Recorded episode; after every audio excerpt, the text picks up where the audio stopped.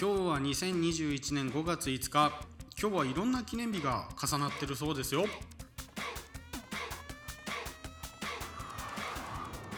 さあ始まりました「隣のたわごと」えー、本日は2021年5月5日、えー、お相手しますのは私中曽根です、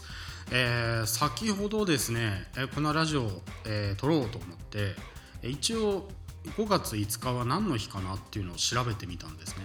えー、で国民の祝日として子どもの日っていうのが一番メジャーじゃないかなと思うんですけども、えっと、調べてみると結構面白いんですね5月5日という日はですね、えー、一応日本に限った話をしますと、えー、立夏、えー、なんか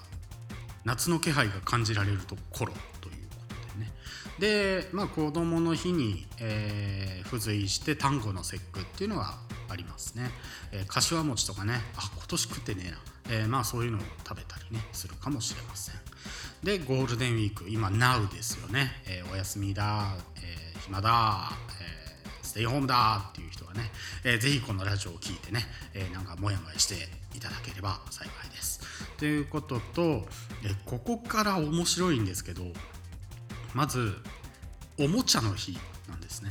えー、端午の節句にちなみおもちゃや人形の PR のために設けられたと。1949年に制定されたそうです、え、これも日本のものだそうですね、え、それからわかめの日。日本わかめ協会が1983年に、え、子どもの日にちなんで制定。どういうことなんですかね。子どもの日にちなんでわかめの日ってちょっと僕にはちょっとわからないんですけどあれですかねあの日曜の夕方あの私生活を公表されるあの一族のあの一家の、えー、長女の話ですかね。あ次女次女の話ですかね、えー、わかめちゃんの日かもしれませんね。でそれからですねまあ見ていくと本当に面白いんですけど、え、例えば手話記念日。これは日本デフ協会が2003年に制定、手話が左右の5本指を使うことからこれはなんかぴったりですね。で春というかねその新年度が始まって、何か勉強してみようかなっていう時に、手話なんてね勉強してみたら面白いかもしれませんね。僕小学校の時に手話を勉強するっていう、ものがあって挨拶ぐらいは多分今でもできると思うんですけどあと「ありがとう」とかね、えー、そういうのができると思うんですけどそういうコミュニケーションをとっていくっていうのでまあ、こういうね手話っていうものが記念日になってるっていうのはいいですよね。あと、えー、フットサルの日ということでね、フットサルに関する事業を行う株式会社 F ネットスポーツが制定。フットサルが5人対5人で行うスポーツであることから。ああうまいですねこれは。これはうまいですね。5月5日で5対5っていうことでね、えー、春ねこの季節のいい時期にですねフットサルをして汗を流す。はいいじゃないですか、えー、もう素晴らしいですね。それからですね それに付随してですね、えー、傷ケアの日ということでね、えー、日本総称が総称外科学会と日本形成外科学会が制定。子供かっこキッズの日から語呂合わせによると。キッズケアの日ということですね。えー、フットサルでね、えー、ちょっと頑張ったんだ頑張ったんだけどちょっと薬もいちゃったっつって。今日はあいつがいないとかいうことをね、えー、つぶやきながらね、えー、別のやつでなんか気づけ合をするっていうことでね、えー、なんかいいんじゃないかなと、え思いますけどね。それから見ていくと、えいいのもあるんですよ。例えば、え子供へ本を送る日書籍取り次ぎの当班が制定したえー、いうことでね、えー、僕ね結構絵本とか児童文学が好きでなんかねすごく優しい表現ですごく面白いっていうのがあってもちろんあの普通のというかもう成人向けっていうんですか？あの大人向けの、えー、大人向けっていうと怪しいな、えー、一般向けの小説なんかも好きで、えー、好きな小説はたくさんあるんですけどもえ、児童文学とか、え、絵本っていうのはわりかしね僕たまに読んだりしますよ。で僕がもし友人に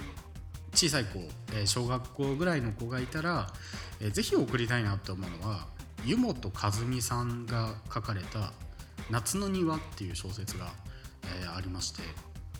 これ確か中学校ぐらいの時に読んでもうすっごくハマって大きくなっても何度も読んでは泣いてっていうすごくなんかいい小説なんですよね。なんか話によると映画化もされてるそうですね。えもし興味がある方は、え湯本和美さんの、えー、夏の庭ザ・フレンド」っていう、えー、小説をですね、えー、児童文学をちょっと読んでみていただけると楽しいんじゃないかなと思いますね。からねあいいですね、えレゴの日。デンマークのプラスチック製ブロック玩具。レゴの日本法人であるレゴジャパンが制定。0505でレゴレゴの語呂合わせによるもの。いや素晴らしいですね。みんな5にまつわる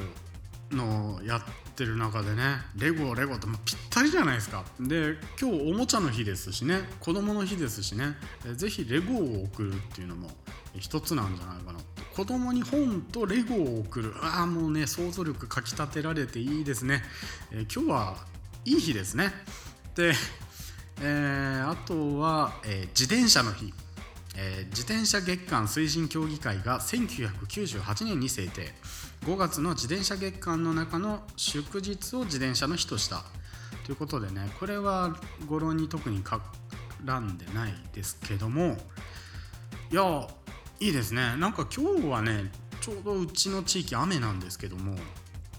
晴れてたら自転車乗りたいなって最近思うんですよね。やっぱりあの昨年っていうかちょっと前に話したこのラジオで言った気がするんですけど自転車を昨年いただきましてあのもう何て言うんですかスタンドがない状態の、えー、クロスバイクっていうわり、ー、かしママチャリよりはスポーティーっていう自転車をいただいてでそれをまあどう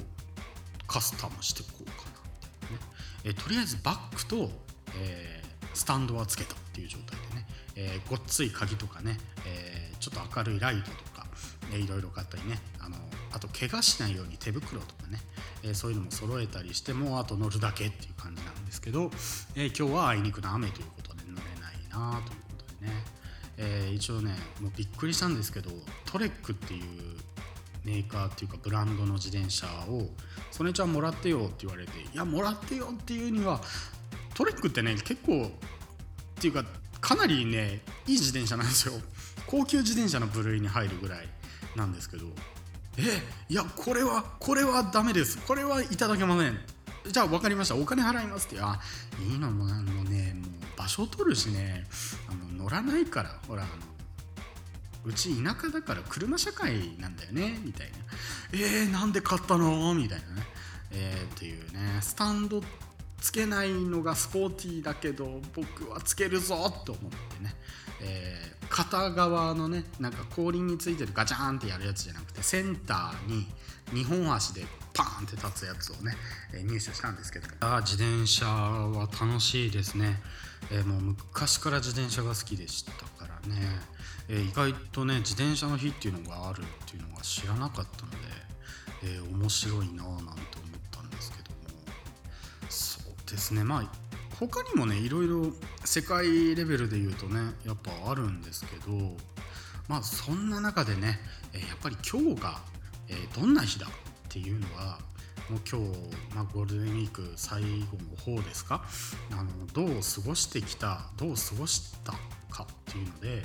ぱり思い出に浸る思い出っていうものがあるからその特別な日にもなるのかなと思いまして。で子供の日、えー、自転車の日薬の日、えー、レゴの日キズケアの日とかね、えー、いろいろあるわけですよ。手話記念日とか、ね、そういうのにねなんか記念日っていうことで知るっていうことで、え理解できる部分もあるしえー、なんかちょっと子供へ本を送ってみようかなとかレゴあげてみようかなとかなんかおもちゃあげてみようかなとかね、えー、なんかねいろいろ思う人もいらっしゃるとなんかちょっと日々が楽しくなるんじゃないかななんて、えー、勝手に思ってますけども、えー、まあね家にいるとやっぱり人付き合いなんかも減ってきますね。私ももう人と会うもう昨年？えもう1年半ぐらい前のまだコロナが流行ってなかった頃なんかはもう結構人と会ってたんですね。喫茶店とか、えー、ご飯食べに行ったりとか。でまあそのね時間合わせてくれるっていうのがありがたいんですけどそうすると結構まあガソリン代とかそういう交際費みたいなのがかさんだんですけどそれがまあ減りましてもうだってここ1年半ぐらい外食してないんじゃないかなっていうぐらいなんですね。だからもう全然もうなんかこう違うことにお金が使えるなということで、えー、漫画を買ったりねなんかちょっと造形関係の本を買ったりね。あと何買ったかな？パソコンのパーツとかね。あのねケーブルとかね。ケーブルばっか買ってますけどなんかそういうことでねあのちょっと生活をちょっと便利にしてる感楽しくしてる感がね、えー、ありましてね。まあなんかいろいろお金の使い方とかね、えー、記念日とか、えー、そういうどう受け止めるかだと思うので、えー、皆さんもね、え今日は5月5日でいろんな日がありますっていうことで、えちょっと調べてみるのも楽しいんじゃないかな調べてみてなんか自分にぴったりだなっていう日があったら、えなおのこと楽しいんじゃないかななんて思うので、えー、ぜひなんかこう楽しい、えゴールデンウィーク最後の方を、え送っていただければと思います。えくれぐれもね、あのなんかね思い詰めたり無理したりね、えしないように、あのそれだけはあの僕は、え勝手に思ってますということで、え本日お送りしてきましたのは5月5日は何の日？ということでね、えー、なんか長々と喋ってきましたけどもここまで聞いていただいてありがとうございました、えー、お相手しましたのは隣のたわごとの中曽根でした。それでは皆さんまたお耳にかかりましょう。それでは皆さんさようなら。バイバイ。